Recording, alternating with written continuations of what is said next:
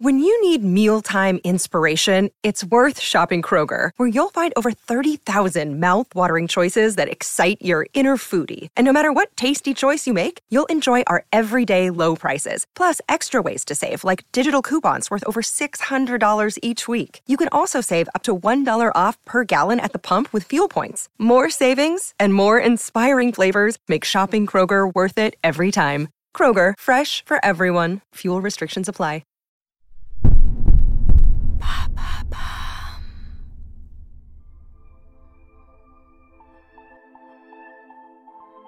Hinduism is one of the oldest religions in the world, still widely practiced today. This religion has three hundred million gods and goddesses, and its concepts are very different from our Western mythologies. The three most important gods are Brahma, the creator, Vishnu, the preserver, and Shiva, the destroyer. In this episode, we will focus on the story of Shiva, his story of love with Parvati and their son Ganesh, one of the most revered gods in India.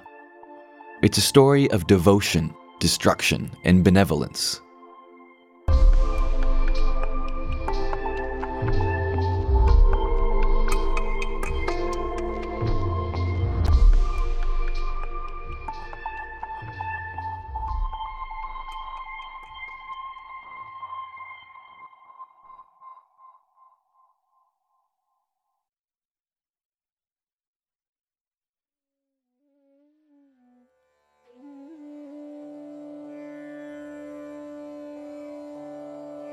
Among the three gods that form the Hindu Trimurti, the Trinity, Shiva is undoubtedly the most complex and contradictory.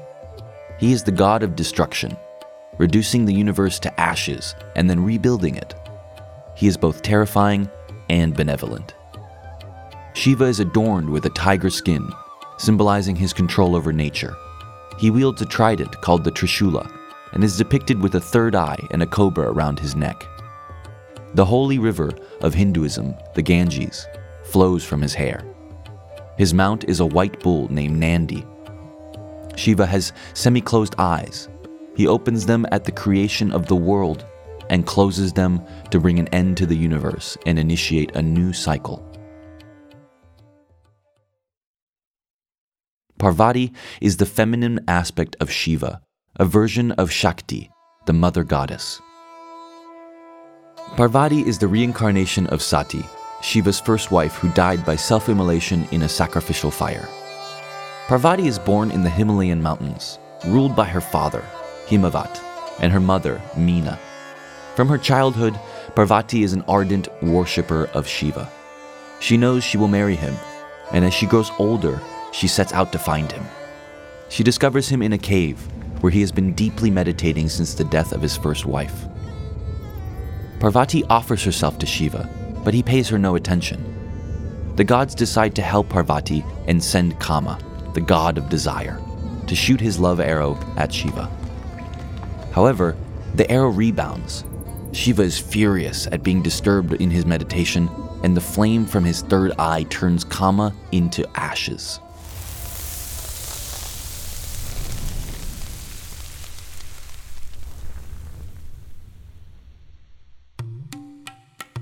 Parvati then decides to be more clever. She withdraws into the forest as an act of penance. One day, while walking, she encounters a Brahmin, a Hindu priest. The man ridicules her devotion, questioning how she can believe she will marry the fearsome Shiva, this merciless monster. He advises her to abandon her penance and find another husband. Parvati responds forcefully, admonishing him for speaking disrespectfully about the gods and questioning her devotion. She assures him that she will always remain faithful to Shiva. At that moment, the man transforms. It was actually Shiva in disguise, testing Parvati. Touched by her sincere devotion, he agrees to marry her.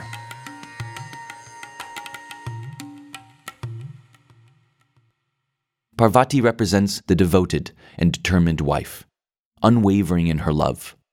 Through her, the man realizes his creative potential.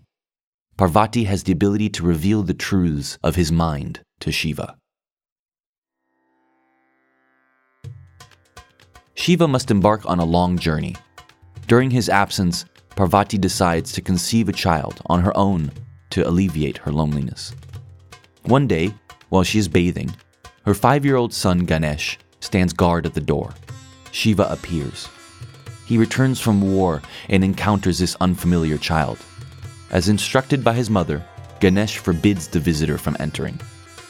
So Shiva, whose patience is becoming known, cuts off Ganesh's head.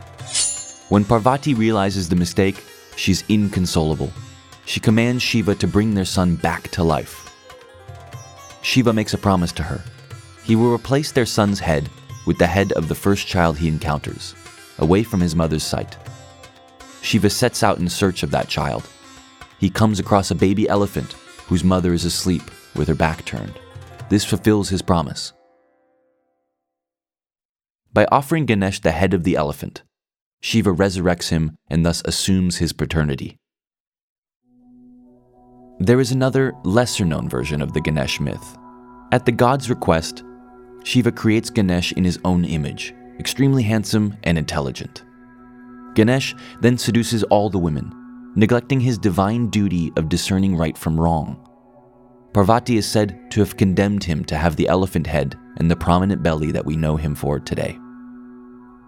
Parvati represents the benevolent form of Shakti, the mother goddess. However, there are other forms of wives associated with Shiva. There is also Durga, the transcendental, and Kali, the fearsome and destructive demon hunter.